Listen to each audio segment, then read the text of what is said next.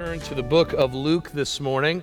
Luke chapter 14. We're going to be in verses 25 through 35. If you don't have a Bible with you this morning, grab that Pew Bible and the Pew Rack in front of you, and you can find our passage on page 874 page 874. And we continue in our series, a short series, three weeks uh, in total, uh, looking at uh, a new direction, a new focus that the elders and staff have been working through and, and contemplating. Uh, this started about uh, almost eight months ago, nine months ago, I guess, uh, at our staff retreat where we began to look at what the next 10 years of ministry is going to look like and what does our focus need to be um, you know moving towards. And we came with this idea that uh, disciple making is going to be our priority. It's going to be our focus. And uh, last week we learned that uh, we need to be discovering disciples uh, through assimilation and through evangelism. We need to be uh, finding those disciples that God has called to be his followers, and, uh, and then we need to develop them. We're going to talk about this in greater detail this morning what it means to develop disciples. And we're going to do that through a ministry of interaction, instruction, and imitation. We'll talk again more about that. But then next week, we're going to talk about what it means to deploy disciples. That is what it means to, as we grow them, as we, as we make uh, disciples, uh, to send them out, send them out to do ministry close to home. Uh, many of you uh, that were uh, uh, not here in the first service were serving because you've been deployed to do ministry uh, whether it's serving in children's Sunday school or in our DM groups with our student ministries, uh, or in the nursery, or serving by uh, helping prep the coffee or handing out bulletins. All of these are areas of deployment, like soldiers that we've sent out uh, to do the ministry that God has for them. But we also recognize that uh, our job is not just to deploy people to serve us. We know we're called to also be deployed to serve our neighbors and our communities. And and even we have the opportunity from time to time, and it's a great opportunity to do so, that we deploy those from within to go to the uttermost parts of the world. I saw the Hellwigs here this morning, and they've been deployed to serve uh, in, in the Philippines, and so far away deployment. And so uh, we're going to talk about over these uh, next weeks, but even in the, the months and, and years to come, how we can do a better job in, in greater ways, discover, develop, and deploy disciples for the glory of God. And this morning we come uh, to the issue of development. But before we get there, I want to remind you as to why this is of such importance. Why would we take these three weeks at the beginning of a new year of, of ministry to stop and talk about these things? Well, there's a couple reasons I want to give you this morning that are not a part of your outline, but to help you understand why this vision is so important. Number one, uh, the reason why we need to have a vision like this is it helps all of our ministries to find their place in what is the heartbeat of God.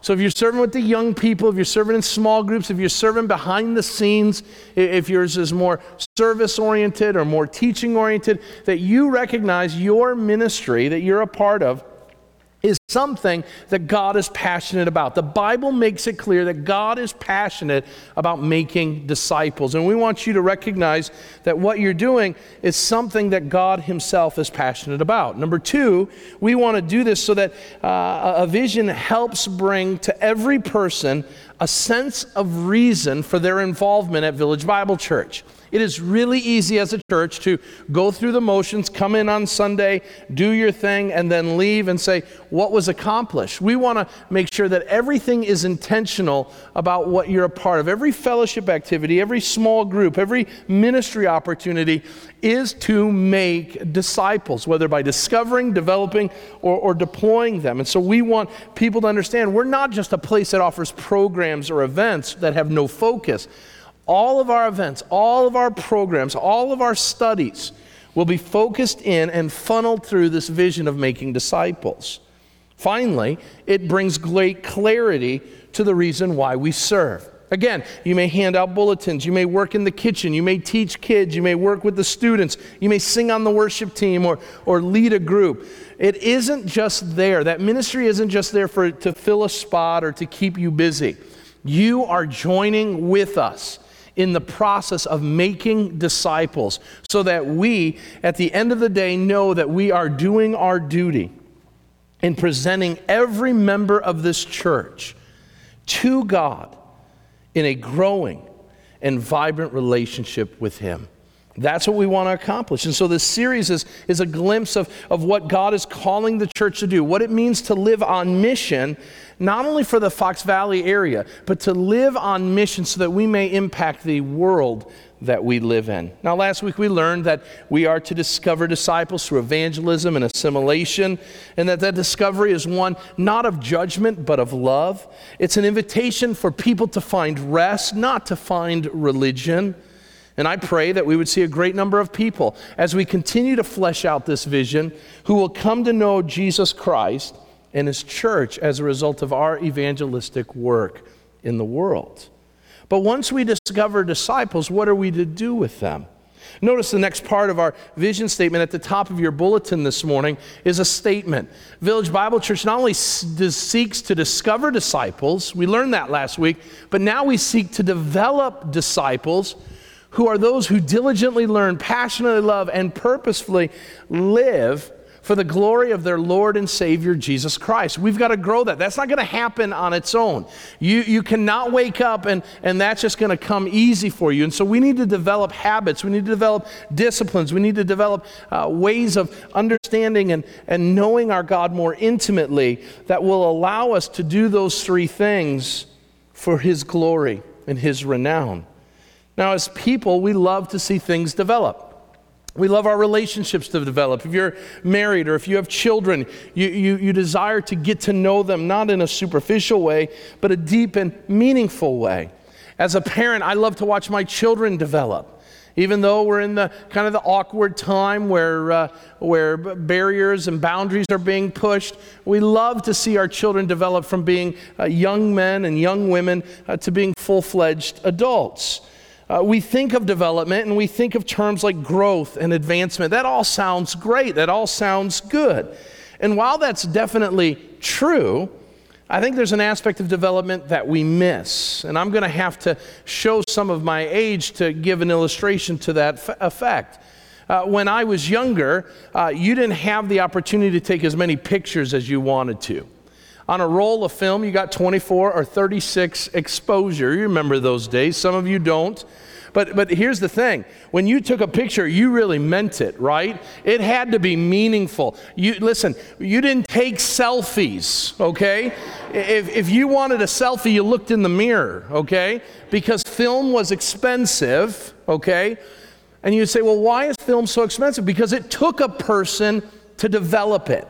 It took someone who had to take what was on the inside, those pictures that you took that were inside that canister of film. They had to go into a room, into a special process to develop those pictures so that everybody could enjoy it. I miss those days because that's where you got all your beatings as a kid. Because you would forget that you made that mean face or that funny face in the picture, and then three weeks later, you've totally forgotten about it, and then your mom would develop it, spend like $10 for the picture only to see your ugly, smug face doing what it was doing. Now we just delete them, there's no cost to it. But here's the thing with regards to film development, so it is with Christian development, discipleship development. You see, we need to take what's on the inside and develop it so that it can be seen and enjoyed and embraced and, and, and can help all those on the outside. What I mean by that is just like as we took a picture back in the day, it would go into that canister and it would stay there until someone went through the process of, of exposing that. As Christians, uh, if we are a child of God, we have at some point in our lives made a decision that we are going to follow the teachings and ways of Jesus Christ. But listen, that decision usually is made privately, personally. What I mean by that is it's done between you and God. And what discipleship is, is drawing out and developing something that has happened on the inside and drawing it out and, and, and bringing it out so that others may see it, so others may be impacted by it. We want to develop disciples, people who have made a decision for Christ, and draw out, expose, develop what it means to live like Christ, to love like Christ, to serve like Christ, and to proclaim the goodness of Christ in all that we do. But to do that, we as a church, we as elders, as leaders, have been given the task of creating an environment that develops people in that way. And it's not always going to be easy. Because what we have to develop is not only someone to discover Christ, but to develop a deep and close relationship with Him so that they can enjoy all of who Christ is and, and see all the facets and impacts that uh, a walk with Christ involves. But how do we fulfill it? We've got to find out what the Word of God says about discipleship and apply it. So let's look at Luke chapter 14 this morning and start helping to understand what it means to develop disciples for the glory of God. Jesus preaches a sermon that I think is important in our text that will help us understand not only uh, what it means to be a disciple, but the cost that comes with it. I'm as you stand for the reading of God's Word. Let's look at Luke chapter 14, verses 25 through uh, 35. Now, great crowds accompanied him, and he turned and said to them, If anyone comes to me and does not hate his own father and mother, and wife and children, and brother and sister, yes, and even his own life, he cannot be my disciple. Whoever does not bear his own cross and come after me cannot be my disciple. For which of you desiring to build a tower does not first sit down and count the cost, whether he has enough to complete it? Otherwise, when he has laid a foundation, and is not able to finish. All who see it begin to mock him, saying, This man began to build and was not able to finish. Or what king going out to encounter another king in war will not sit down first and deliberate whether he is able with 10,000 men to meet him who comes against him with 20,000? And if not, while the other is still yet a great way off, he sends a delegation and asks for terms of peace.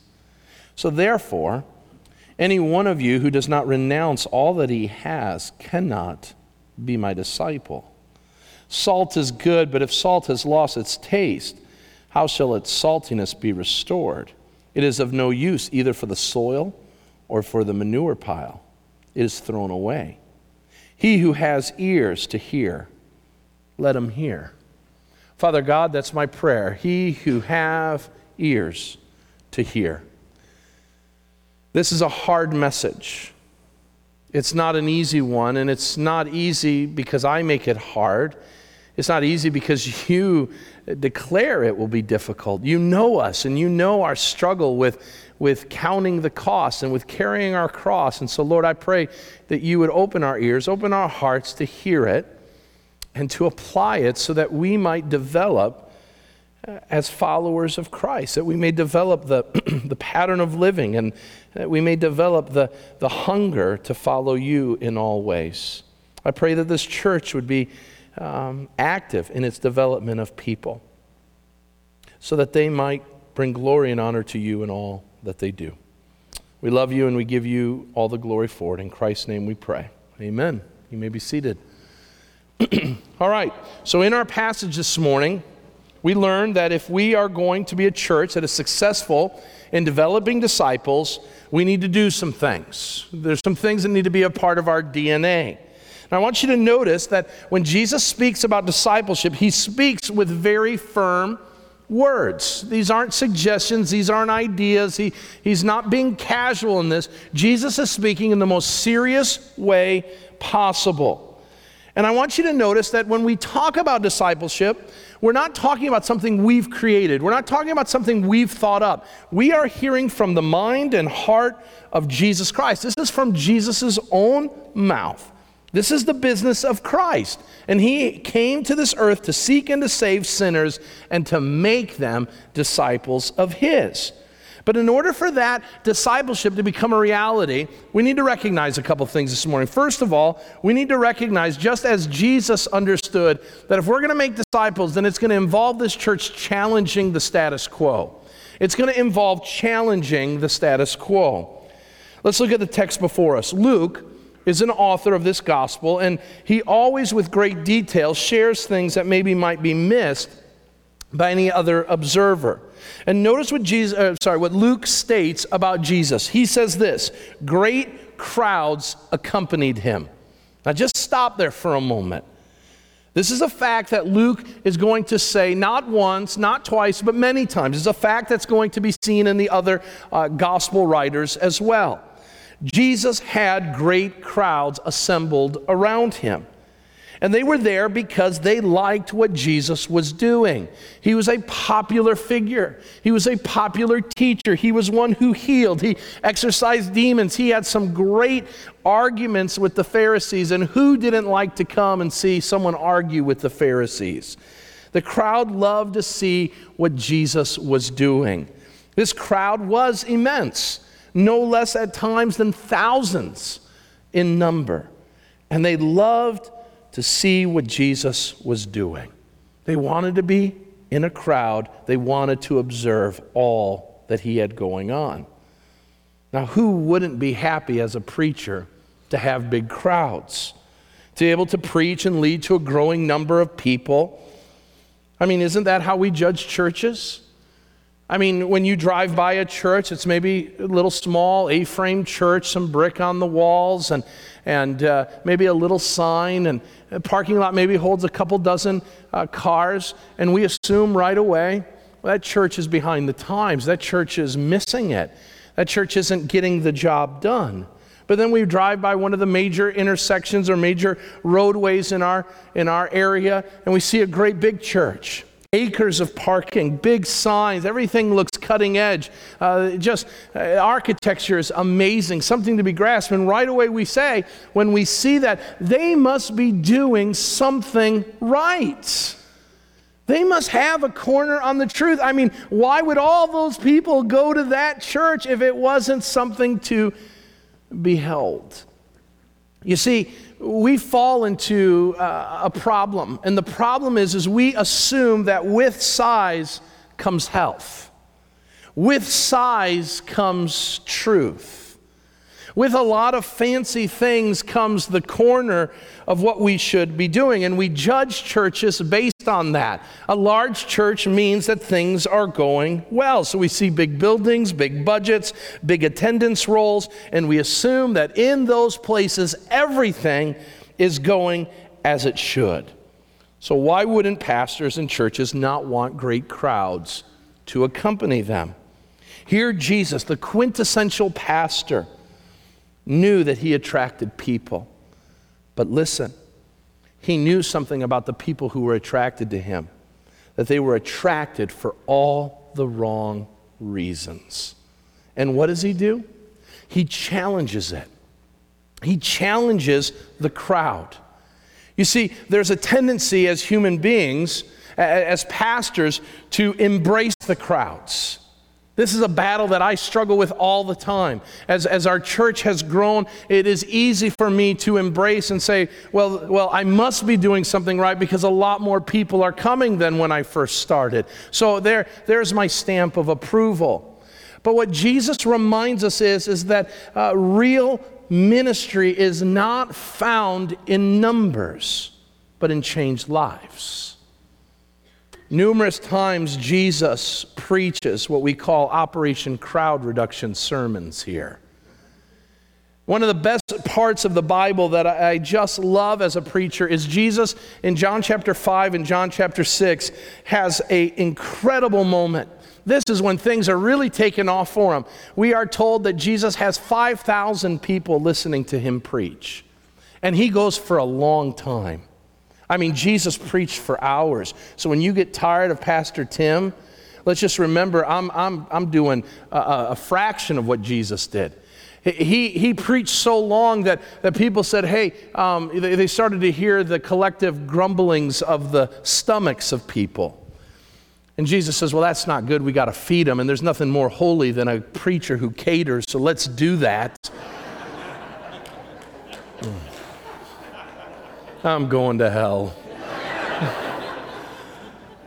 and so, what does he do? He takes a couple uh, fishes and some loaves and, and, he, and he starts multiplying them and he feeds the 5,000. And my goodness, the 5,000 are clamoring. This guy doesn't just preach, he cooks good food. This is amazing. We're going to come back for more.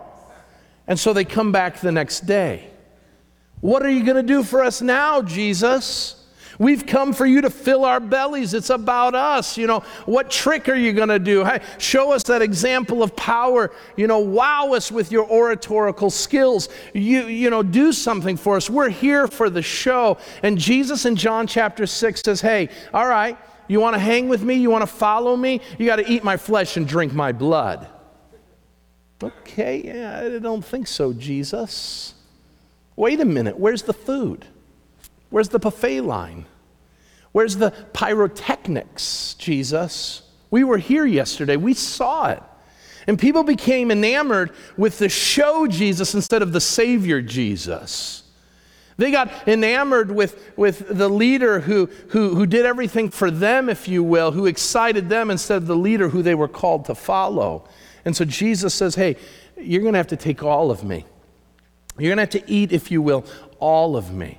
You can't have part of me that, that makes you feel good. You can't have part of me that, that makes you uh, filled, uh, filling your bellies. You have to take the one uh, that's going to cost you deeply. And we are told that, and, and remember, when they counted people back in the day, they counted men, so that 5,000 men probably was closer to 20,000 people. I mean, it's a megachurch at that point. And Jesus has a megachurch for one day. Because when he says, Eat my flesh and drink my blood, the Bible says, and the crowds left him. They left him. 10%? Nope. 20%? Nope. Half? Nope. All of them but 12.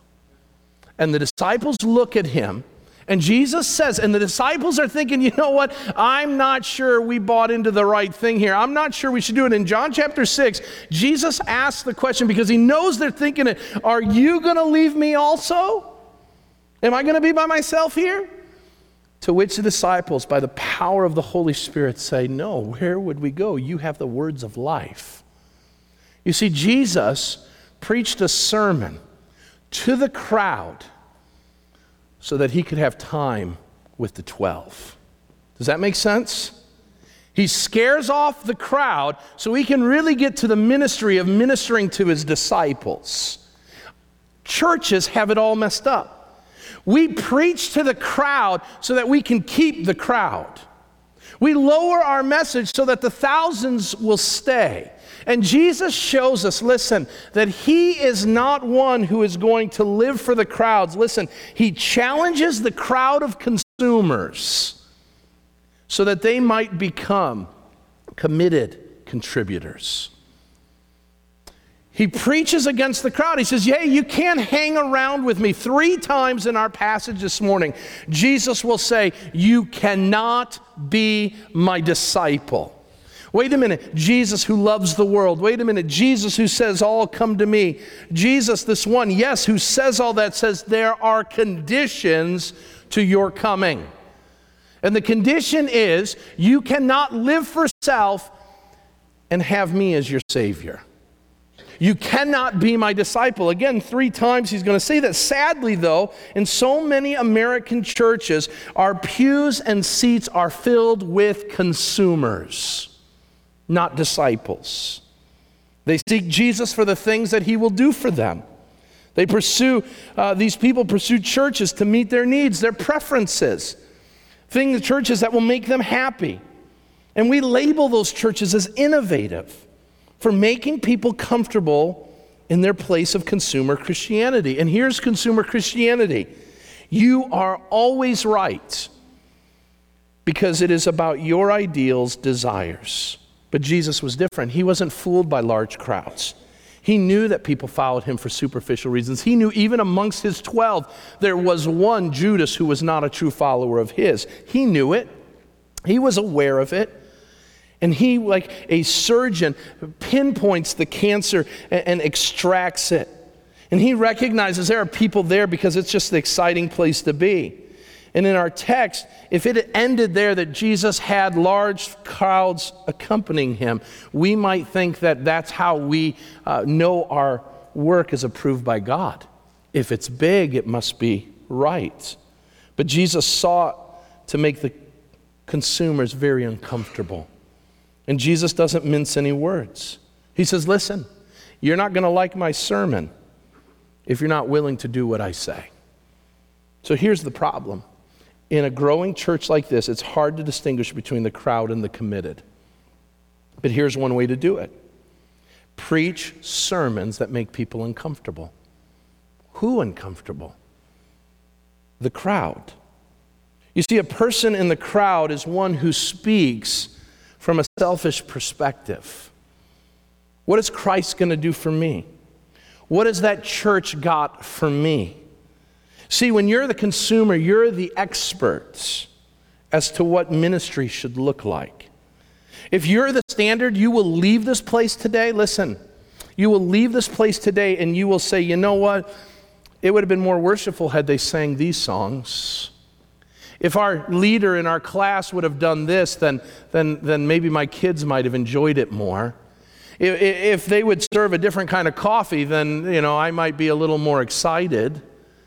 If they offered this thing or that thing, then, then maybe it was there. If we didn't have to sit on pews and maybe had those theater chairs, I be, might be more attentive. When you're thinking and, and processing church in that way, you're processing it as a consumer, not as a follower of Jesus Christ. Because here's why when Christ becomes the standard, all of that gets pushed away. It's about Christ. It's about His work. It's about what I'm called to do. My perspectives, my prerogatives decrease so that Christ may increase. So, what do we take away from this, this first statement? Now, great crowds accompanied him as a church. Here's point number, here's, here's takeaway number one. Large, church, large numbers are not inherently a bad thing. Our church has almost tripled in size in the last 10 years. Is that a bad thing? No, it's not a bad thing. But large numbers, listen, are a great cover for people who have little desire to live for Christ. You can hang around, you can be anonymous. So, listen, one, one takeaway we will never die. We will never die. God is our witness and God is our help. We will never die on a hill of making the church larger for numbers' sake. Second, and this one's this one is you, some will gulp at this. We're going to make it really hard for you just to hang around here. Okay? So, okay, so listen, listen, don't need to clap it. I hate when we clap because Jesus gets the claps. That's it, okay? Okay, I get it. Thank you for that. We, we, we don't want people to be comfortable, okay? Listen, comfortability is the greatest enemy to Christianity. Now, I'm not saying that there's no joy in Christianity. I'm not saying that there's not times where we celebrate. Absolutely. We'll talk about that in a moment. But listen, Jesus is talking. Listen to what he says carry your cross. Do you know what a cross was? It was an execution device. So, if Jesus is using that terminology, do you think we're doing it right at churches when we make people feel comfortable where they're at? We are selling them the lies of the devil. Now you say, Tim, you know, are you being hard on churches? Let me, let me help you out. One of the largest megachurches in the country 10 years ago had an epiphany moment, and they'll remain nameless, okay? Because I don't want you to, to evaluate based on the name, because many of you will know it. But they came to a come to Jesus moment, attracting thousands on a weekend, thousands. They were one of the most innovative churches in the world. And they came to a point, God bless them, they came to a point and they said, hey, we need to evaluate because what we thought would be the end result isn't happening. And 10 years ago, they embarked on the largest single survey that a church has ever done in, in human history that anyone's aware of. And they asked the question based on our premise of doing ministry that focuses the church experience, this is from their own words, the church experience, on making all comfortable and making Christ accessible in very practical ways to our attendees. While focusing in on the felt needs of the individual instead of calls of greater commitment, what did our ministry accomplish? Here's what they said it enabled us to build bigger buildings, have greater programs, but it failed at making any real change in the lives of people for their God. Not my words, theirs. To which the senior pastor of that church, God bless him, got up and said, We have failed you. We have to be about making disciples, and there's nothing comfortable about that. So, we've got to battle Satan's ploys that's sitting on the sidelines as a Christian, going about your, your lives as if Christ doesn't matter, is unbiblical. And it will rob you of all joy that God desires for you to have. But challenging people is one thing. We could challenge, challenge, challenge, get all the amens, all the hand claps, all of that. I mean, that we could get there. But what do we have to do as a church? Notice Jesus moves on. He doesn't just say, "I hate crowds, get out of here." But what he says is, "Okay, for those that are serious, for those that, that want to be with me, here's what it involves. And so notice a church must connect people with discipleship's commands. It's demands. What is, what is it demanding? Notice, Jesus garners the attention of the crowd. He moves to the core of what discipleship is. And in one word, he sums up discipleship you have to count the cost. It's going to cost you. In verse 28, he says, You got to count this cost. Now, if there's anything that irritates me as a pastor, is the idea that, that has become so pronounced in our evangelical circles is that you can be a Christian and do nothing to show it. I read an article this, this such week in the Huffington Post where the author titles his article, I am a Christian but disagree with most of what Jesus taught. Okay? And we laugh, we scoff, we say, Oh, how could you say that? And this is how many of us live each and every day. I'm a Christian, but I'm not sure about this whole discipleship thing. I'm a Christian, but I don't really need to go to church. I'm a Christian, and I don't need to, to look at how I give and how I talk and how I walk with other people. Let me tell you something that kind of thinking that kind of thinking, I can, I can be a Christian and not do what Jesus taught, it comes from the Greek word that will sum it all up. It's called skubalon. Paul uses it, it literally means poop. That's what it is. Paul says, hey, this is all rubbish, he says in Philippians. And Jesus tells us in three verses in our text, you cannot say you're one of my disciples. You cannot be one of my disciples and not do what I say. You can't. And before you start saying, well, I'm a Christian, I'm not a disciple, listen, the New Testament never makes that dichotomy. You're a Christian, you're a disciple. It's one and the same. It's one and the same.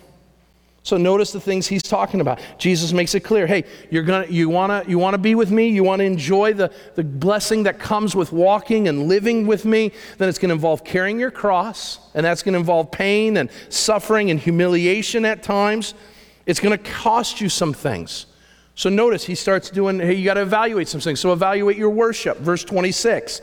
Verse 26, evaluate your worship. He says in verse 26, hey, if my relationship with you is second to any earthly relationship, you've got a problem. If anyone comes to me and does not hate his own father, mother, wife, children, brothers, sisters, yes, even if he doesn't hate his own life, he cannot be my disciple. That had to have shocked people. Wait a minute. You want me to hate the lady that's standing next to me? She's my wife. You want me to hate my kids? Jesus is using a Hebraic um, use of exaggeration, and it's exaggeration for a point. What he's saying is, is that I come first. I'm number one. And I should come in such a pronounced way that I'm number one, that anybody who looks at how you respond to me might think that I hate everybody else. What he's saying is, is I am the preference, I am the priority, I am the focus. Now you say, as a Christian, wait a minute, is Jesus literally meaning that? No, Jesus is not literally saying we must hate because to do so would mean to contradict everything he says. We're called to love our spouses, we're called to love our children, we're called to have familial love for our families, we're called to love our neighbors, our enemies. What Jesus is saying is, I want to be number one. And if I am number one, those who are two, three, four, and five will be loved even better. Let me tell you something. Amanda doesn't want to be number one in my life because if she's number one, I'm going to fail her. But when Christ is number one, and I follow Christ, and, and I'm a, a, husband as Christ was a husband to the church, that I'm willing, as Ephesians 5 says, to lay down my life, to do all that I must as Christ loves his church, I will love my wife, then Amanda's going to love being number two. And my children will love being number three. And the church will love being number four. But it's when we start elevating relationships or even our relationship with ourselves, you see, some of us struggle with being a part of a church and being a disciple because we can't get ourselves off of the pedestal. Our love for ourselves, our love for our comfort is so number one that anybody who tries to knock that off the uh, pedestal will make us angry. Who are we worshiping? Is it earthly relationships? It, discipleship will impact Jesus needs to be number one. How about in our work? Jesus moves on from worship to the work of a disciple in verses 28 and 29. Notice what he says. he says, Whoever uh, or for which of you, desiring to build, verse 28, a tower, does not first sit down and count the cost, whether he has enough to complete it? Otherwise, when he has laid a foundation he w- and is not able to finish it, all who see it begin to mock him, saying, The man began to build and was not able to finish. Jesus then speaks about a guy who's building a tower. And here's two things that I know about building. Number one, it rarely gets done on time. And number two, it almost always goes over budget, right? And here's the thing there's great fun in dreaming. The best part of the building project is the, is the designing of it on the piece of paper, right? Here's why it doesn't cost you anything. That's why some of you are given to watching home and garden television because you can dream all these dreams and then go back to where you lived, and, and it's wonderful. Because anybody can dream, it doesn't cost you anything.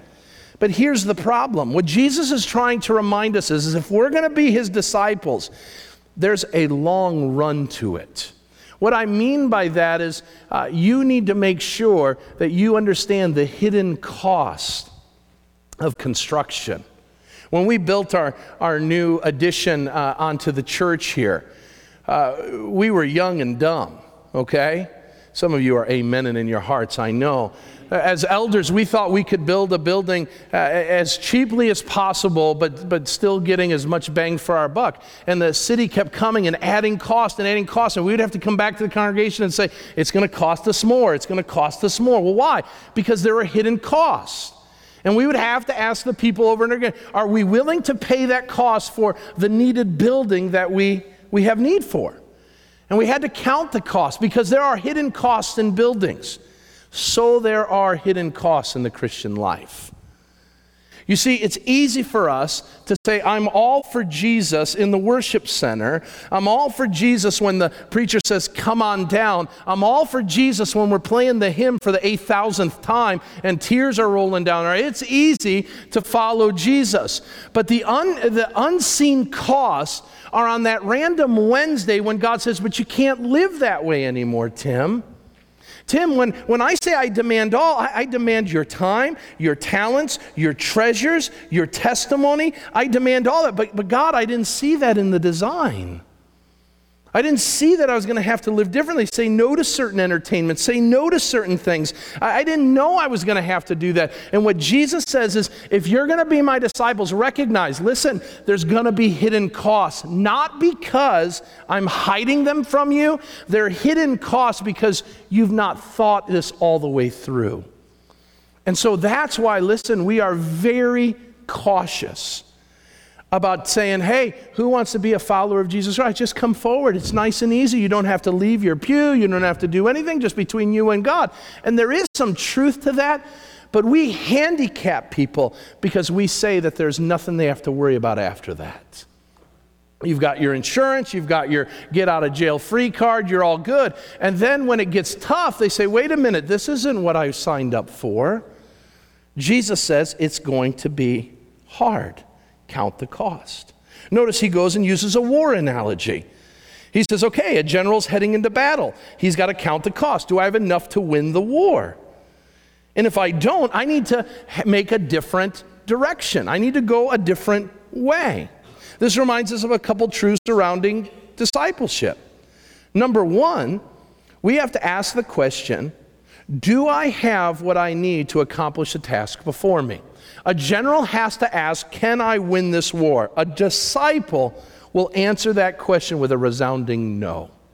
I can't. I can't do it without you, God. So I'm giving my life to you. I'm, I'm placing myself under your authority because I can't win this war on my own. I need you in my life. Second, am I willing to do whatever it takes to accomplish the task? The general says, okay, I'm going to go, and my job isn't to go and shake hands with the other guys, it is to go and decimate them. Am I willing to do that? Am I willing to shed blood for what I'm going to fight over? And if I'm not, I better make a peace treaty because it's not worth it. Here's the question As a disciple, am I willing, the blood, sweat, and tears that it will cost me, as a disciple, am I willing to do it? Because if I'm not, I better make some other arrangements. It's not worth it. Third, if I'm not able to do the task, then I need to recognize it's an either all in or all out proposition. What I mean by that is either I'm going to war or I'm signing a peace treaty. Those two are diametrically opposed from one another. I'm going to attack or I'm going to appease and, and, and find a way to, to be able to write up the treaty. And so we've got to ask the question this morning Am I in or am I out? Am I willing to go to war for the sake of Christ and his kingdom? Or am I going to sit the sidelines, sign a treaty with the devil, and say, you know what? It's not worth the battle. I'll just sign it, I'll count the cost, and see that I am not seeing the reason to go to war. Finally, he talks about our witness. In verses 34 and 35, he talks about salt. Salt is good. It was good for flavoring, it was good for preserving, it was good for disinfecting. So he says salt is good in verse 34. But if salt has lost its taste, how shall its saltiness be restored? If it's of no use either for the soil then or for the manure pile, it's thrown away. So he says, okay, what about your witness? What he's saying is, is if salt doesn't do what it's intended to do, then it's of no value.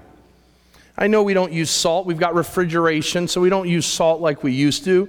But, but here's the thing have you ever chewed a piece of gum and it's lost its flavoring? What do you do with it? Throw it away. Why? Why are you wasting your time, your energy? You're not burning any calories chewing gum. It's a waste. If it doesn't have flavor, if it doesn't have the reason why it's there, you get rid of it. A disciple who is not living a discipled life is worthless. And so, if you're here and you're just going through the motions and you think you're adding some value, if you will, to, to what you're doing, if this is just simply a religious activity, you're doing it for the looks. You're wasting your time. It's no good for you, it's no good for others. So, what do we do? As a church, we're going to help you day in and day out count the cost. We're going to remind you that the Christian life, while it isn't easy, is the greatest place a person can find himself. That being a disciple at times will have you second guessing because it's hard work, that endurance is where we find joy. So, how do we do it? Very quick point. It's going to move fast, so have your pens ready. We're going to commit to a particular kind of ministry. How do we make these disciples? Now we know what a disciple is. How do we make them? The same way Jesus did.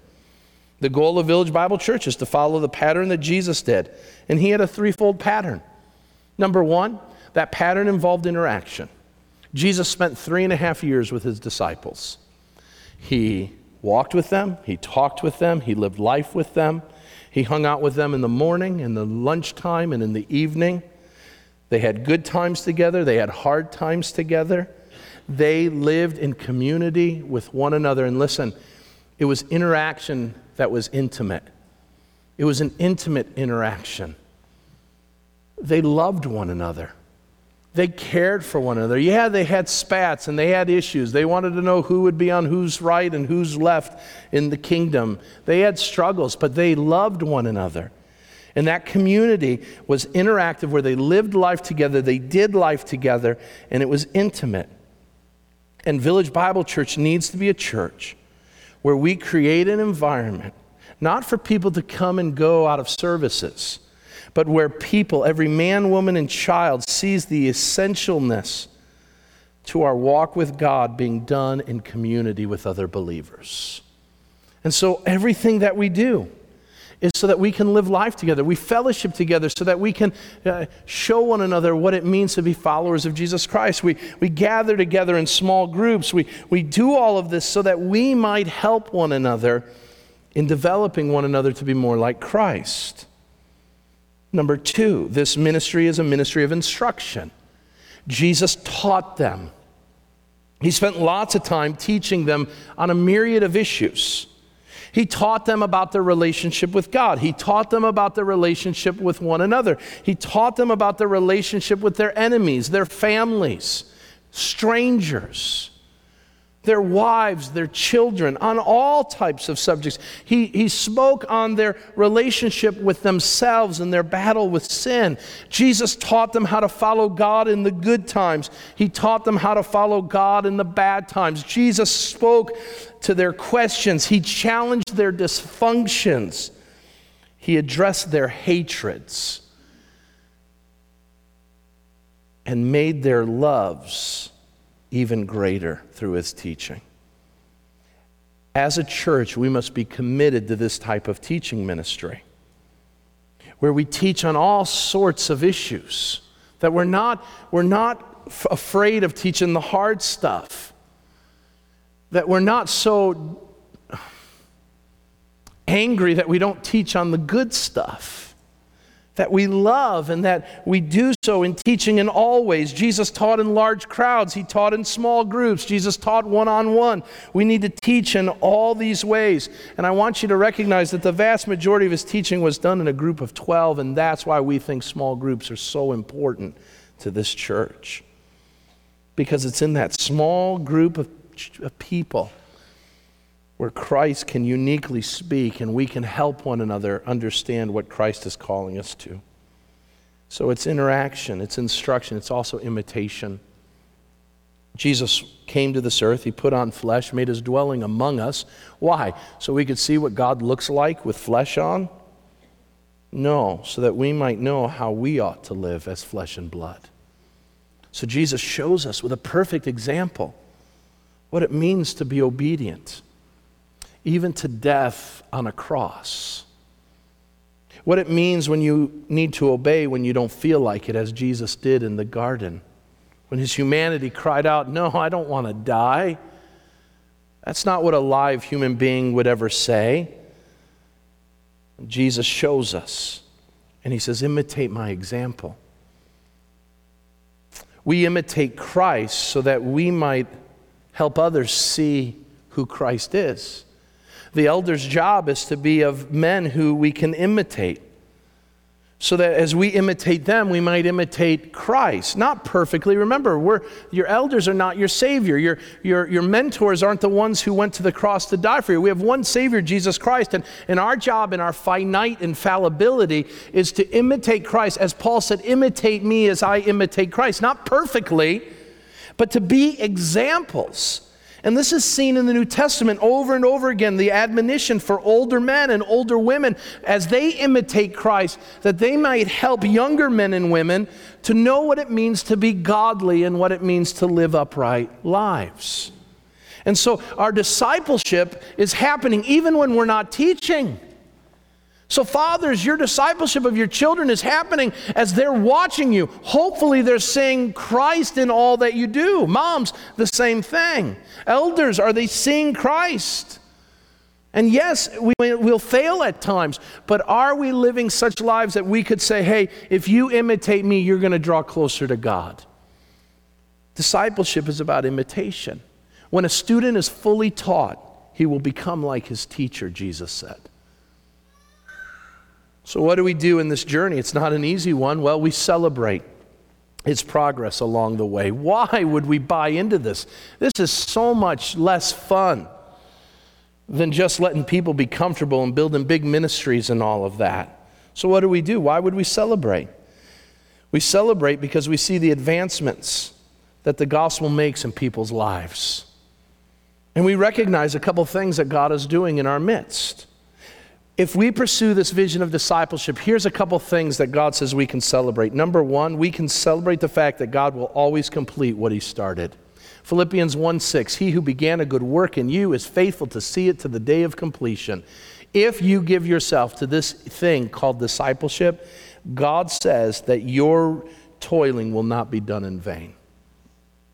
He'll complete it, He'll finish it. That when you stand before Jesus, He'll be able to say, Well done, good and faithful servant. He's faithful to complete it. Number two, as a church, why would we give ourselves a vision of discipleship? Because God gives us all we need to support this vision. He's giving us all that we need. God says that we have all that we need for life and godliness. And so, discipleship is life and godliness together, following Christ. And God says, You've got all that you need. So, we don't have to go buy a million dollar project to uh, be able to accomplish this. We don't need to have uh, all the, the best uh, staff and preachers in the world to make this happen. God says, Normal, average, everyday people have exactly what they need. Village Bible Church, you have all that you need to accomplish this task of making disciples. You can do it. So we're not in lack, we have all that we need. And finally, God has shown us that this strategy works. 2,000 years ago, Jesus worked with a group of men. And that group of men started working with other people. And that group of people started working with other people, and those people, others, and others, and others, and others, and we're just to the dark ages at that point. And then still others, and others, and others. We pass through the Reformation, and others, and others, and then all of a sudden we've got America here, and others, and others, and others. And we have Western expansion until we get to this little town called Sugar Grove, just beyond Bliss. Okay? And 2,000 years later, from when Jesus uttered these words, his discipleship is working because this place is filled with people who have bowed the knee to Jesus Christ. You think it works? It works. And so, why would the church focus in on anything else except for the strategy that works? Discipleship. It's worked. The same discipleship that God's calling you to is what he was calling the Apostle Peter to. Deny yourself, take up the cross, and follow me. And if you do that, God says there is blessing, there is joy, that while the road is hard, there's no greater place than to be a disciple of Jesus. Will you join us in that journey? Will you take that cross up and count the cost? We want you to be a part of it. Because when we do that, that's when God changes not only our lives but the lives of the world around us. Let's pray. Father God, we come before you and we thank you for your word. And Lord, these are hard things. But I pray today that we would not get up and walk away and, and, and verify that we were a part of the crowd, but like the disciples, we would say, Where are we to go? Who are we to turn to other than you? Lord, you have the words of life. And, and I pray by the Spirit's power today that, that every one of us would say, I don't care what it means, Lord your words are life to us. We will do it. Lord, I know that in my own life there are areas that I have not counted the cost. And in the presence of these wonderful people, I confess there are areas of casual Christianity in my life that have to be extracted. So, Lord, I pray that you would continue to do your work in me. Finish the work that you've started. Lord, I pray that for our people because you created us for an intimate relationship with you. And you know that in that life of intimacy is all sorts of joys, all sorts of blessing that we forfeit in disobedience. And because you've created us and know us, you know what's best. And you say discipleship is it. So, Lord, I pray that we would count the cost and we would begin this day anew to carry the cross that you've called us to, no matter what costs may come. Lord, make us a church that is passionate about this It may not make us the biggest church, it may not make us the flashiest church, but Lord, it will make us a healthy church, and that's what we desire. So empower your elders here. Fill them with your spirit, give them wisdom, so that they might not turn from the left or the right of this, but they may do so for your glory and your name's sake. We love you, Jesus. And because you're passionate about this, we want to be passionate about it. So empower us this week to start this discipleship journey with you. Now send us forth now, Lord, in fellowship. Let us interact and, and show love to one another as we spur one another on towards love and good deeds so that we might see Jesus in others, so that others might see Jesus in us. Thank you, Christ, for all that you've done, for the cross you carried, so that we might have eternal life in you. Now send us forth in peace, we pray. And all God's people said, Amen.